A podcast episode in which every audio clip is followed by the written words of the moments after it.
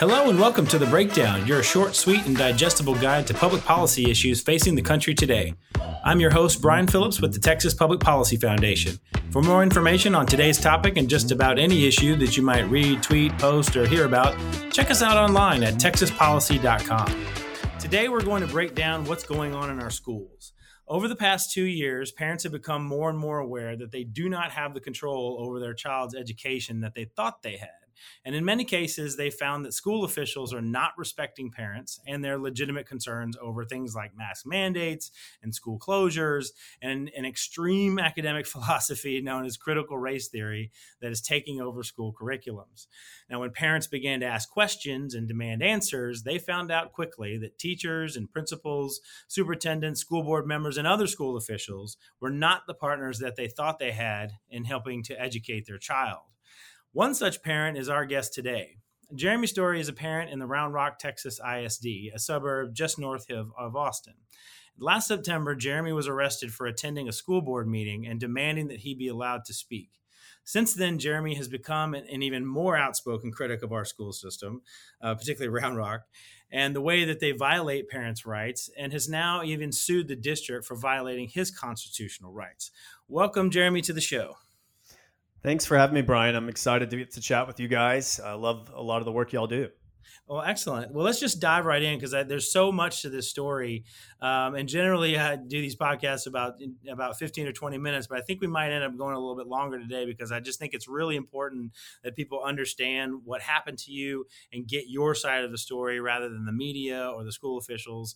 Um, so, so I'm going to let you do a lot of the talking. Uh, so let's just start at the beginning. You know, it's not every parent that goes to these school board meetings. You know, you a lot of times you really have to have a reason you know if they're talking about a specific issue that you're hot on or whatnot. So what what motivated you that day? And I think you were arrested in, in September, but the incident happened in August. What what meant what you know really motivated you to to go to the school board meeting that day, and what did you want to talk about? Yeah, I mean, it goes back a little further than that in terms of what motivated me, and that was June.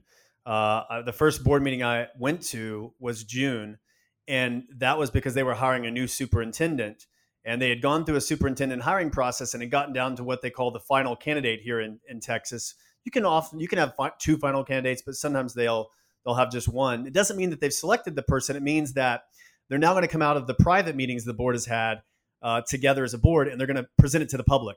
And they're going to say, "Public, what do you think?" And usually get about two weeks, a little two and a half weeks to to for the public to vet that person. And what we had discovered that the gentleman they were proposing they wanted to hire Hafedh Azaiez that five board members were uh, wanting to hire him, it looked like, and two didn't. But more specifically, what we were concerned about was that uh, he had some, he was from Donna ISD, which is a dis- small district on the s- southern border of Texas. And there were some issues of concern. One of them was that he had used the police in May, uh, the month before they were considering hiring him, to um, basically uh, through a enforce a criminal order through a criminal trespass order to try to keep a 59 year old woman, Hispanic grandmother, off campus because she had been critical of the school district. So he actually had his police in Donna ISD serve her on her doorstep of her home uh, uh, out of nowhere an order that said you can't come back to campus for two years unless you have our permission. No, no court process was done, no nothing, but it kept it was to keep her off campus from speaking. So there was a concern there mm-hmm. uh, that I was concerned about. When I heard that, I said, "This cannot be good for our district if this is true." And it just happened. And I'd seen the video, so it was irrefutable. I'd watched the officers. I'd seen the signature uh, of the superintendent on the order. Uh, the other thing that we were concerned about is we had seen uh, there was a teacher, a principal, who had been accused of dragging a student, a special ed kid, through hall through the hallway down in that district. Um, and I'd seen that on video. And I'd also seen how Hafedh Azaiez had seemingly protected this principal for some reason, uh, who later became a school board member. It was, it was all sorts of weird stuff. And so we mm-hmm. just thought, this does not seem right. Um, we should vet this gentleman further.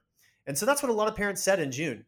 You know, hey, let's vet him further. This is a major decision for one of the largest districts in Texas. Round Rock is huge. Mm-hmm. Um, and uh, you know we should we should consider these are major considerations that you haven't looked into and what happened in that june meeting is as i sat there Five board members voted yes to hire him. Two voted no, and they said we've got to hire him right now. We're not going to vet anymore. We're not going to do what the public's saying. We, we he has to be hired now. Was there any response to your to the you know to the evidence? I was going to say allegations, but you say you no. They literally listened to it and then said, "Nope, we've got to hire him right now." Mm-hmm. Uh, and I thought that's so strange. Why would they not? At least from a political perspective, why would they not wait, you know, a week and at least consider it? And then I realized what had happened hmm. because as I watched the two board members vote no and the other five vote yes, the next thing I saw as I was sitting in the audience was they pulled uh, Hafedh Azaiez out of a back room that he had been hiding in all night. I kid you not. So he was I already there, my own eyes, the job. And and he they said, "Oh, look who we have here today." And I realized, "Oh my goodness, this guy's been in the room the whole night." They weren't really considering whether or not to hire him. They'd already coordinated this behind the scenes. And while I'm thinking this in my head, the two board members who had voted no react in surprise that he's in the room. And they say, No one told us that he was going to be here. What do you mean he's here? He's not on the agenda. This is a violation of the Open Meetings Act. You can't just bring him in here like this. And what we realized, and I realized at that point, is that they had coordinated outside of board meetings and left out certain board members to to bring this guy there all the way from Donna that night. They actually we found out later they had bought a hotel room for him with district money. Uh, another member, another person in the in the in the boardroom at that time, a community member, saw the district PR lady. Her name is Jenny Caputo, editing uh, a video of uh, Hafedh Azaiez accepting the job before the school board had taken the vote. Outrageous. He was doing it in the board meeting. Um, and so, and, and I think uh, one thing, you know, all, all of that uh, is is true, right? So all of the the violations in terms of their their administrative procedure and all of that is is is absurd. But really, what you're getting at is that this meeting was a farce. I mean, the idea that that they had done all of this behind the scenes and that it was already baked in, and then to have this meeting with uh, with um, you know where they're assuming or they're uh, pretending essentially to care about what parents you know concerns what right. parents concerns might be i mean that really i think is we don't want to we don't want to overlook that that this is really the core of the issue is right. not they just that they maybe had violated some administrative procedures but that they really just didn't care what the well, public had to, th- it's the law the open meetings act is enforced by the attorney general and it's a law you go to jail as a as a as a public official for violating it in fact some school officials in dallas were sent to jail in the last couple of years over this so mm-hmm. they had literally we found out later they had coordinated behind the scenes to hire this guy. Uh, they had actually favored him by giving him uh, uh, some of the questions he was going to be asked. Oh, wow. They had uh, had private meetings with him, some of the school board members, uh, to coordinate this sort of a thing, and and worked with previous school board members to get him the information. Um, they had been talking to him behind the scenes without other board members knowing. These are all violations of the Open Meetings Act, and there's more that it's going to come out. But mm-hmm. it, it was bad, and it's not just an administrative procedure; it's a law, and and that's why they ignored the parents because they'd already made this decision I went up to Amy Weir, the board president, afterwards and said, you know, what you've done is illegal. This is wrong. At what point did you stop listening to parents to address yeah. what you said, Brian? I yeah. said that to her right after the board meeting. Uh, and she said, well, uh, I, would already made up my mind, um, you know, before I heard these parents. And I said, well, we've had several meetings where we would presented these things to you in the last couple of weeks. W- at what point during those two weeks did you make up your mind? She said, oh, I'd already made up my mind before that even happened. I was going to do this anyway. And, and I, mean, said, one of the, the, the allegations you have. She said, no, I already made up my mind back when we were interviewing. So she had basically, you know. I guess the outrageous thing for me is, is is that you know the allegations that you brought up, or not allegations, but the evidence that you have. I mean, these aren't just you know these these aren't like you know white collar type things. I mean this is i mean you're talking about banning a 59 year old grandma from coming to these meetings. You're That's talking about you know potentially assaulting a special uh, special needs student. Um, you know these are serious serious allegations that needed to be considered and yet not only did they not consider them but they they you know uh, had gone ahead and made the decision without even thinking about it. Absolutely and it got worse is what what you were alluding to and that was that in august um, I came back to a board meeting and you said, well, why did I, why did you show up there, Jeremy? And the, the question, the reason is number one, in July, they canceled their meeting. And you know I'd ask, well, why did they cancel their meeting in July after just hiring a superintendent in June? Well, because uh, in uh, sometime around the June July timeframe, I ended up getting contacted by a principal down in Austin who informed me that it was far worse than I thought. And I said, oh, wow. "What do you mean?" And she said, um, "Well, I've been uh, having a, a, relationship, an affair with your the now the guy that they just hired as a superintendent, and um, I called to tell him that I was pregnant shortly after they hired uh, him in your district, and he um, told me that I needed to go get an abortion. And then she's a Catholic lady, so she said, uh, I prayed about it and I didn't feel like I was supposed to. So I told him, no, I, I want to have this child with you. And he then told her that if she wouldn't have it, uh, if she wouldn't go have an abortion, he was going to come over and do it for her. Oh, my Lord. Ugh. And all of this happened via text message. So I reviewed it all. I reviewed the phone records, I reviewed the text messages uh, before I did anything. Uh, I went and interviewed this woman, of course, having my wife present because I wanted to make sure we, there was accountability and everything. Uh, looked at the school where she taught at, saw the credibility to what she was saying, and uh, and looked at other documents as well. She filed police reports, all this sort of a thing. Um, and so now I realize, oh my goodness, we have an even bigger problem. I assumed the board's going to do something about it and that they mm-hmm. didn't know. So I messaged them via email and say, there's a concern here. Uh, this woman has filed a protective order against the superintendent um, and a criminal complaint and all these things. Uh, and basically, those same five board members, not the two that voted against him, but the same five said, uh, We're not going to do anything about this. Mm-hmm. And we're not mm-hmm. even going to listen to you and what you have to say. Uh, all written in emails. And so the other two message me and they say, and that's Danielle Weston and Mary Bone, and they say, Mr. Story, we're extraordinarily concerned about what you're saying, but the other five won't let us put it on the agenda to discuss publicly. Mm-hmm. And not, uh, even, not, even, put on the agenda. No, they wouldn't. They held it off the agenda, and more than that, they canceled the meeting in July. Right. So you couldn't even go to the general meeting to discuss this in July.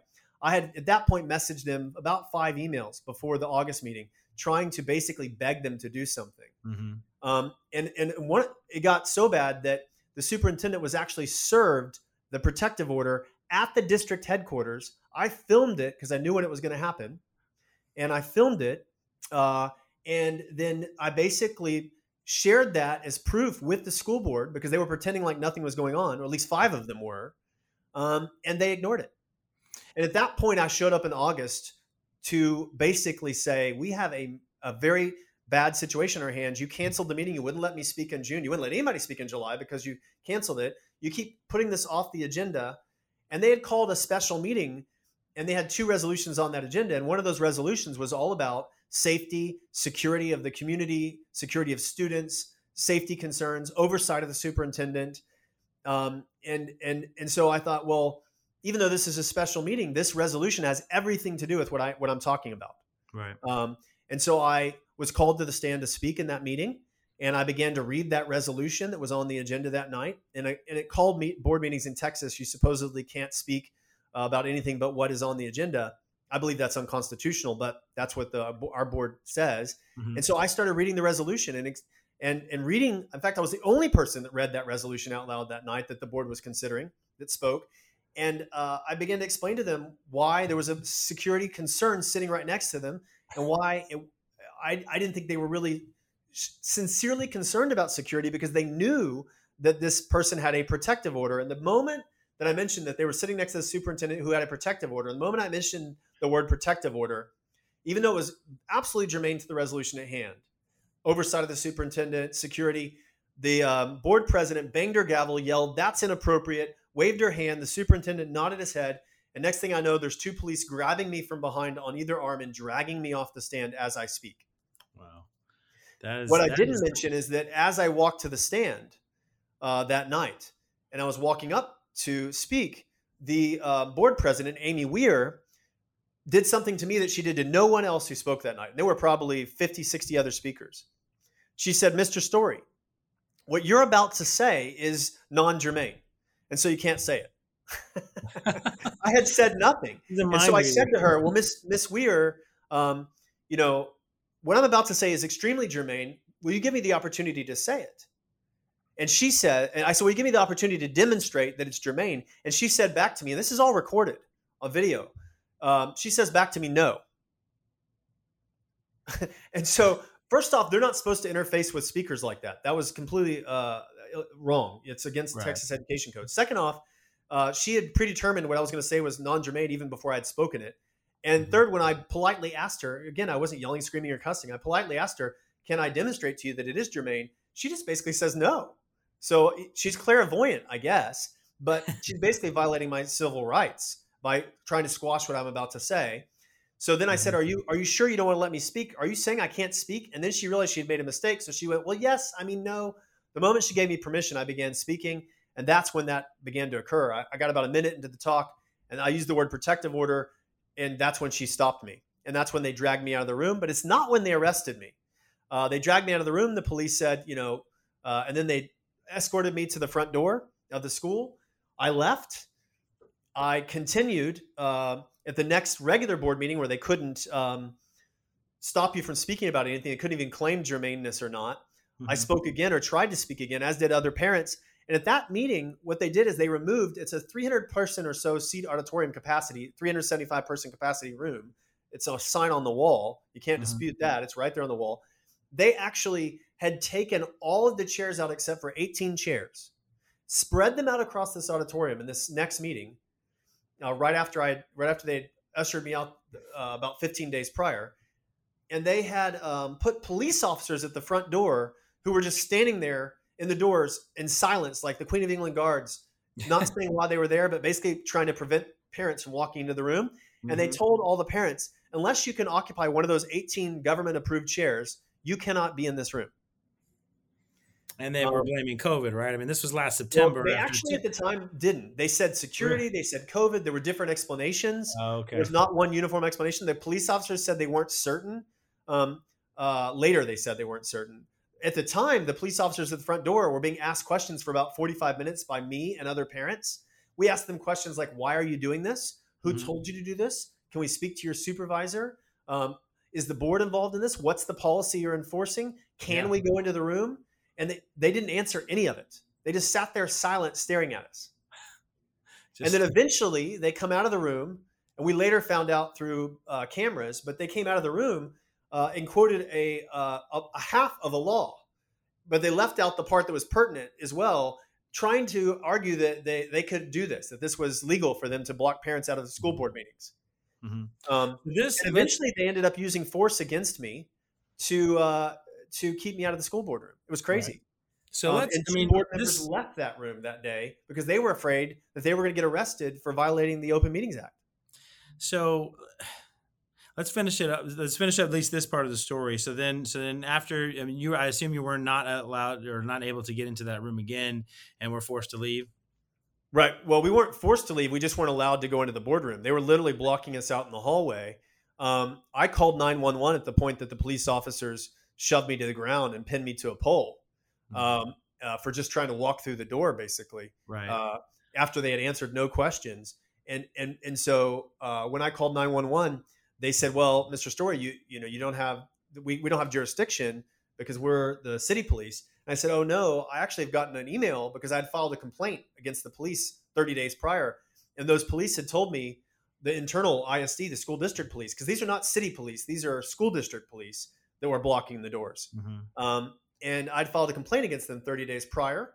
Um, that assistant police chief for that school district, Round Rock Independent School District, had told me that they can't investigate it and then I needed to take it to the city police. So because I had that in writing, the city police said that they would show up. The moment that they said they would show up, the school board adjourned their meeting abruptly and then issued a press release that it was because of unruly parents. Right.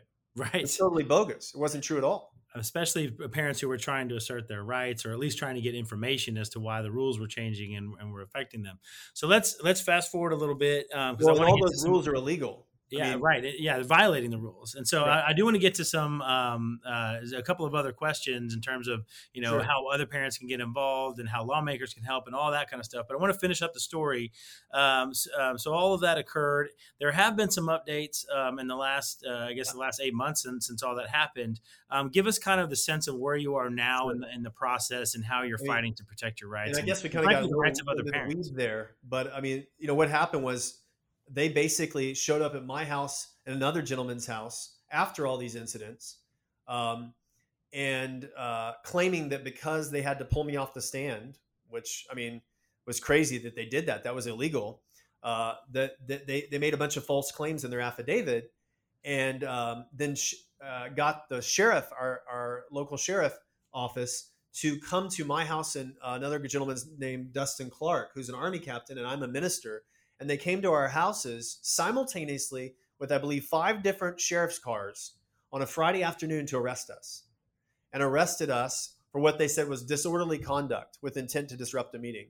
And in my case, I wasn't doing anything disorderly. I was literally exercising my free speech rights to speak during the public comments period after I'd been called to the stand and that's what they were that's what they were arresting me for so this that. is months after the incident. I mean i mean 30 days after the incident. Let me just i mean this isn't even just you know the violation of parents rights or or them you know trying to avoid accountability at a particular meeting. They are so incensed. They are so um, uh, drunk on power and they are so incensed that anyone would challenge their power that even 30 days later they wanted to send a message to you and the whole community and every parent who thought that they had a right to go in there and say something uh, that no, in fact, uh, the message is sent. We are going to not only stop you from from you know saying your piece at these meetings, but then we're going to prosecute you for anything that you do. I mean, that is that is a correct. chilling message, wouldn't you say? Absolutely, because I've been contacted since that time. You know, especially since we filed lawsuits and I started going to the press and we started fighting back by teachers and parents that said, you know, for so long I've been afraid to go because of what happened to you. And, and I didn't you know, even now, I'm not sure if I should go. So for every one person that speaks out, there are tons of parents and teachers that want to say something but are afraid because of the school board's actions and how they violated the freedom of speech and how they literally, and that's what our lawsuit is is is is is suing them for. They mm-hmm. conspired to uh, silence parents, uh, to remove free speech from Dustin and I, and to um, apply unequal protection under the law uh, and and and basically prevented our redress of the government with in a peaceful way, right? So they mm-hmm. violated First Amendment, Fourth Amendment, a variety of other uh, constitutional violations um, wantonly, just because they they wanted to get across their their uh, conceal their agenda, uh, and and and because they didn't want they want to conceal their own malfeasance. Uh, mm-hmm. So it's gotten since that time. Uh, after that time, those five board members tried then to censure the two board members who were speaking up publicly, trying to get this in the public eye. They literally tried to tell those two board members that, that they would not be able to go onto campus in their official capacity as board members. Even um, though they were elected to be to be the board. And those board members had to raise money of their own money to basically sue the other five to get an injunction to stop it. So outrageous. They, absolutely outrageous. That, that, happened two days after they arrested me. So they arrested me, and I think a couple days later, they hold a board meeting. And what's what's crazy about it is they hold this emergency board meeting right as I'm getting out of jail, right? Right after they put me in jail, they hold another board meeting. They they hold it in a, in a different location, and they abdicate all the rules that they had had just three days prior. And they basically put it in an auditorium of hundreds of seats, and there's no spacing anymore. Anyone can be there, and hundreds of people show up, and they enforce no spacing, no nothing. Days later. And, and their whole purpose of that meeting was to censure or begin the censure process for these other two board members. And so, so are, those, yeah. those two board members had to get an immediate emergency injunction to stop it. So where, but there are even further updates. Um, yep. uh, but now, now, kind of where we are in the pro, where are you in the process? You said you, are now suing.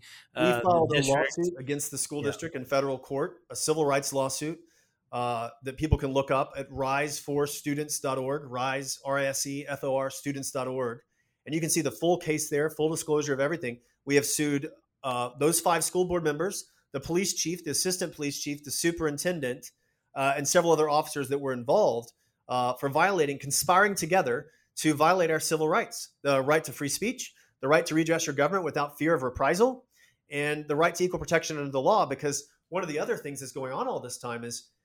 Uh, you know, they claimed that they put me in jail because I uh, because I, I was non germane or whatever else. Um, but yet, in the same board meeting where I spoke, they allowed all kinds of other parents to speak about things that weren't on the agenda. Mm-hmm. They were way off the agenda. One of the parents starts going off on a rant about Ted Cruz and how Ted Cruz educates his kids in private school, which has nothing to do with either resolution. But that parent was allowed to go on.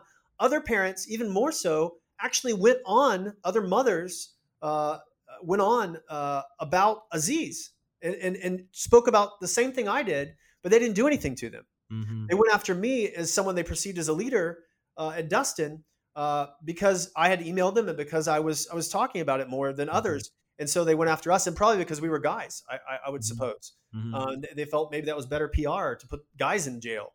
And so, where are all of these folks now? I mean, are the two members that got censured? Are they still on the board? What What's going on? Is the superintendent so the still there running uh, things? Are still on the board. Okay. And uh, their case went to court. The judge, the, the the other five violated some procedural issues with trying to follow the proper censure procedures. So the judge said, "Well, uh, since these people can no longer censure you, I can't make a ruling to stop them because it hasn't actually happened, right?" So the judge dismissed it, and she told those five, "Look, don't view this as a victory. Don't go back and retry this because." Uh, this isn't i'm not meaning to give you a victory i'm just saying i don't have jurisdiction because you actually weren't able to follow through with what you were trying to do right. well guess what those five did they then tried to double down and censure again those one of those board members you know it's and, and we had to come in as community members and literally read them their rights as board members and board meetings and read what the judge said in public that they were trying to conceal um, and so and read it into the board records which caused them to back off of going down that censorship line again. And so, mm-hmm. but since that time, we have sued them in federal court for uh, that. Um, they, uh, the police chief has resigned. The mm-hmm. assistant police chief has resigned. The uh, a board member just a couple days ago, Jun Xiao, uh, one of the five that's been part of many of these votes, he resigned, leaving the remaining four out of those five um, who are still on the board who are in our lawsuit. Well, they're all still in our lawsuit because they still violated the law. And the superintendent's still there. Superintendent is still there, and that's even crazier. The TEA got involved. The Texas Education Agency got involved, and um, you can go to the Texas Education Agency right now and see that there's an active investigation uh, on Hafedh Azaiez's rec- educator record. It's mm-hmm. it's active right now. The school board, those five, um, are forced by the TEA basically, or encouraged by the TEA to put him on suspension, Hafedh Azaiez, the superintendent, pending the investigation. Right. They put That's him on suspension. Normal procedure. They hire an independent investigator. That independent investigator uh, states all of her concerns in a private report that the school district won't allow to be made public. We tried to PIR it. We tried to get it from them. They won't give it to us. They they um I know what was in the content of that report. I know a lot of it because I was interviewed for it, and I have mm-hmm. a lot of the evidence. Right, I have almost well, I have pretty much all of it. Yeah. And so um, the board comes back uh, from all that. They put off and they cancel meetings and they keep trying to put off uh, the investigator giving her public report. And after a series of canceled meetings and everything they could do to keep it out of the public eye, they come back. One of the board members was literally crying, one of the five. Um, they vo- try to pass a vote to settle with Hafedh Azaiez and dismiss him, basically, separate from him. They try to vote for that dismissal and separation, Uh, settlement and separation. Well, a couple of the five, I think, are not crazy enough to vote for that in public, right? And so they actually vote against it, and those five split against each other, so they're not able to pass that. Well, they come back the week next after that, and they vote to to reinstate him. And here's what they do. This is what this is how crazy it is. The board president, who's who is now switched from Amy Weir to being um, Amber Feller reads an, a, a, a, message, a letter from a lawyer, she says. And this lawyer, whom she says we can trust, asserts that Hafedh Azaiez is, has no active investigation into him anymore. And so there's nothing to see here, so you should reinstate him. Just and so then she, she, reads this letter, and then she says, let's vote right now to reinstate him. They vote 5 2 to reinstate him. And they say, well, let's let's let's one up that. Let's reinstate him tomorrow morning at eight. That's how that's how brazen it is. Well, we find out uh, by investigation that the letter that she read was from Hafedh Azaiez's own lawyer. It was, but it was hidden. She she acted she didn't ah. openly share that, and then we find out because I do PIR requests and so do other parents public information requests that the Travis County DA, the Travis County uh, Sheriff, and the TEA all verify to us that they cannot give us some of the records we want. And the reason they say say is because there are active investigations into this matter and into Hafedh Azaiez still going on. So the board actually lied to the public, conspired, or five of them did, conspired with the superintendent's lawyer to reinstate him when in fact there was an active investigation still going on to this day. And they reinstate this guy, and he is the superintendent right now. Well, look, I, I, we could, man. There's so many angles on this story. I definitely want to get to, um, you know, I feel like we've got a good sense of the story, obviously, and the the details uh, about it. I mean, a couple things I want to point out before we get to kind of, you know, what parents and lawmakers and everybody can do. Um, you know, one thing I want to point out is is at no point in this story do we ever get a sense that the board is in any way considering their duty and their obligation to do what's right for students and what's right for parents. Um, it does not, you know, at no point do they even try to make the case that, you know, that that the superintendent and the way that they're protecting him is a good thing for the people that they serve. Um, uh, what they're trying to do, of course, is to protect their power, and they're and they're almost certainly deeply and personally offended that you would would bring up these issues, uh, particularly when they're you know they feel like the the matter's been settled. Um, but this is just uh, this is outrageous. I mean, this is your school board. I mean, this is not right. you know th- this is you know these are the people that are supposed to be worrying about you know whether or not your kids are getting a good education and yet this is the kind of, of activity that's going it on. goes well beyond the superintendent too brian it, yeah uh, they sure. they uh, just like this soap opera i am not surprised well in bulleting it they they also violate other major issues that boards should be dealing with they spend 17 million dollars of unallocated funds that the board never approved they have a 30 million dollar deficit in september that uh, is because uh, now 5500 students have fled the school district, mm-hmm. and they uh, then raise the taxes uh, unlawfully. They dump, they raise the taxes above what they're legally allowed to. Um, that same meeting where they were pinning me out, putting parents outside the the meeting, there was a whole bunch of parents that couldn't get in. They and when the two board members leave, what one of the first things they do after the those two board members leave is the remaining five vote in a tax increase. So they were immediately sued by the community community members for unlawful tax increase. So so they have unlawfully increased our taxes. They have spent money that wasn't supposed to be allocated, that wasn't rightfully legally allocated. They have deficits. They have students fleeing the district. They have teachers and mass resignations of teachers right now mm-hmm. at, a, at, the end of the school year. Administrators that are resigning, and, and board members that are resigning. This is this where this ultimately affects a few malfeasant administrators and, and board members end up affecting the lives of parents and students across our city. Absolutely. And quite honestly, this happens across our state in different places. Absolutely. But okay, so we're going to try and, students. We're going to try and at least get people motivated. If we don't end up on a happy note, um, we at least want to keep people motivated on this. And so you obviously have have, have uh, continued to be a leader on this issue. You're not afraid to fight. Um, how do other parents get involved? How are other parents? You, you mentioned your website, which I should have yeah. probably been promoting uh, from the very beginning. Uh, but mention, but talk about that a little bit more and how parents can can join this movement because we need parents to speak up. That is the most important thing right now is, the, is that they can't be afraid of these kinds of tactics. They have to speak up because they have the moral high ground and they're absolutely right. So how do they get involved?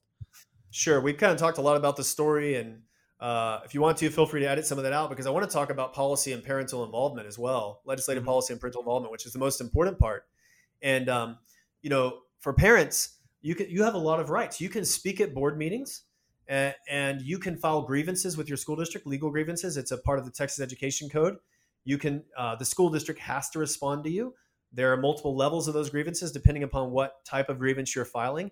All you have to do is basically write something in an email in most in most districts uh, and send it to a formal email uh, that they designate.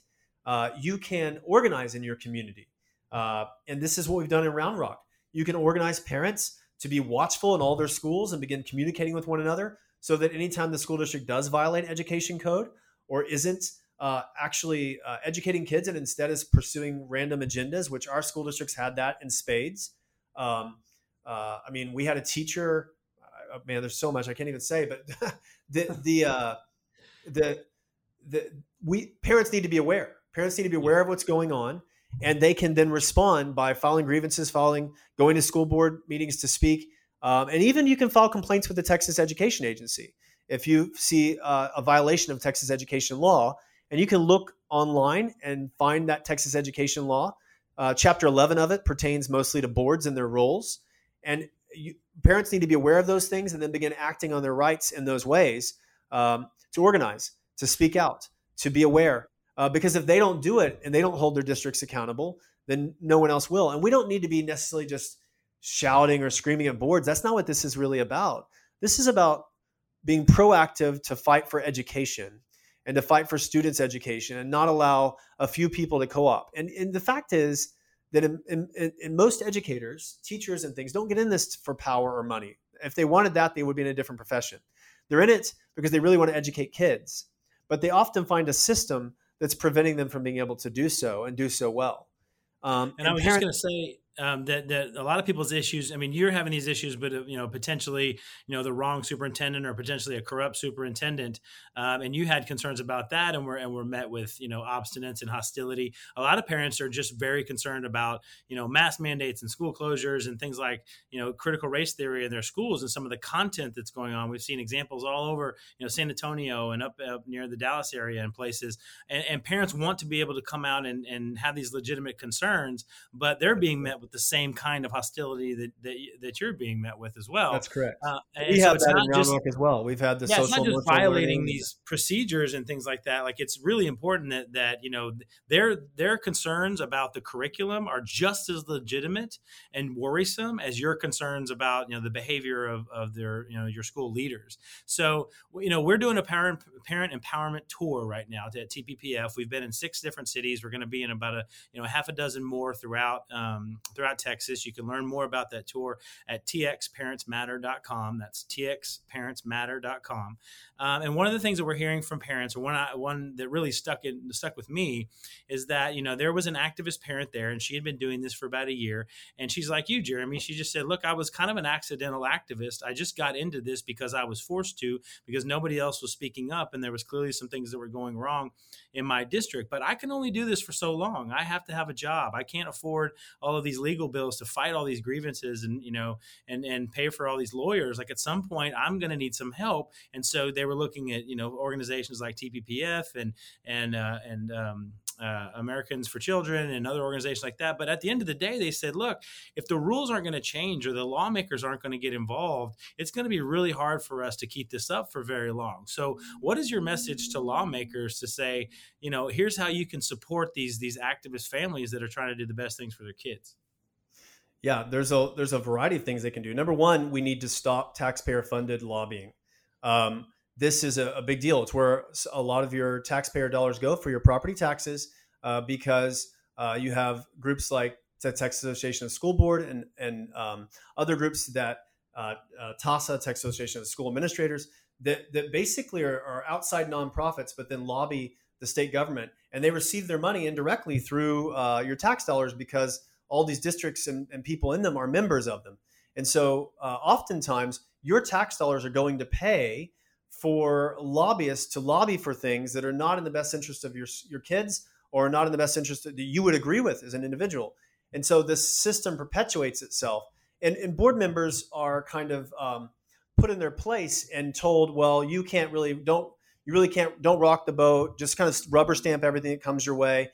And this sort of a system has to be broken up so that uh, so that that we can actually see uh, educators educating. So uh, stopping taxpayer-funded lobbying is would be a big one. Uh, another one would be uh, making sure that um, police officers and school districts uh, are run by our sheriffs, our constables, our cities, and not by our school districts. Right now in Texas, school districts can maintain their own little mini police forces.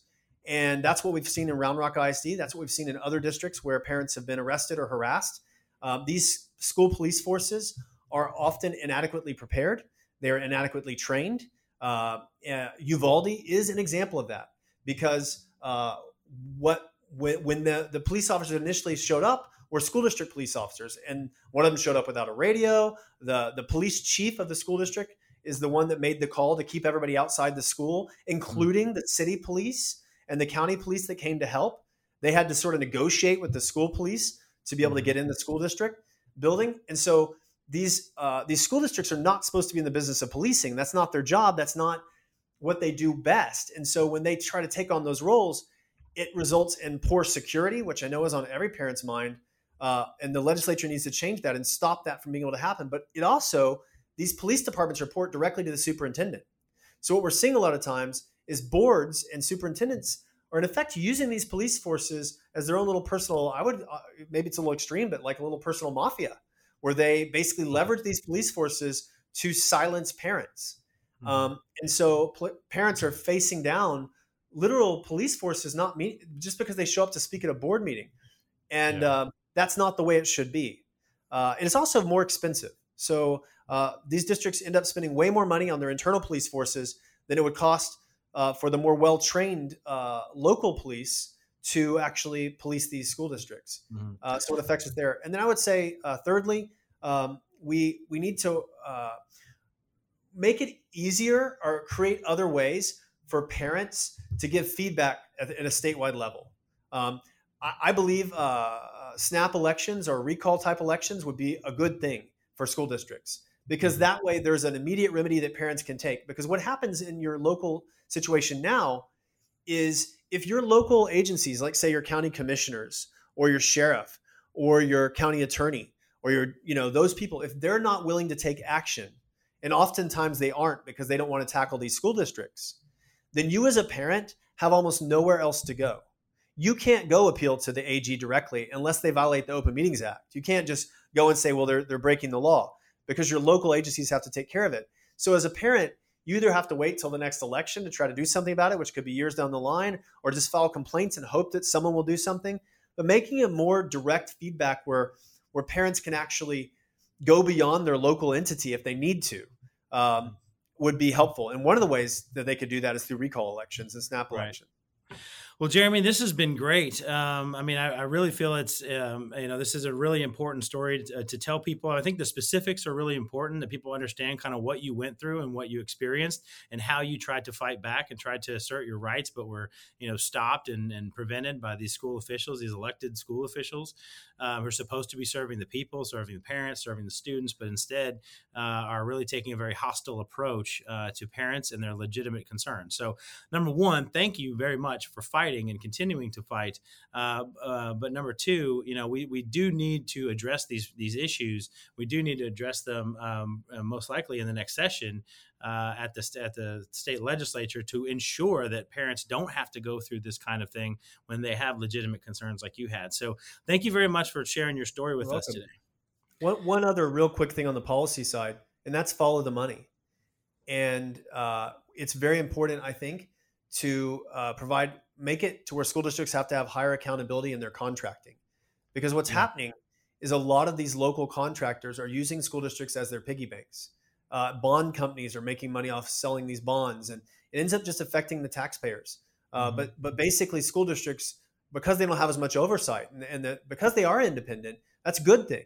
But the bad side of it is that on contracts and things, they become basically giant money laundering schemes in essence hmm. for local contractors, banks, other things that all make money off these school districts and off our, basically our tax money. Uh, so well, it basically means that students for every dollar spent get maybe 30 cents, you know, instead of the dollar. And so we need to have greater accountability measures uh, that school districts have to go through when they're giving out contracts and spending money. The ins and outs of that could be a whole other 45 minute podcast. Um, well, thank you again for being here today. Really do appreciate you taking the time to tell your story. Thank you for allowing me to do so. Um, and and as usual, if you want to get more uh, information on this, again, um, the website we've set up specifically for this issue is txparentsmatter.com. You can get get more information about the, the issues that we're working on related to this. Um, but then you can also go to our main website, texaspolicy.com, and get information on just about any issue. Uh, thank you for listening, and we're, we're glad you were here. Thank you.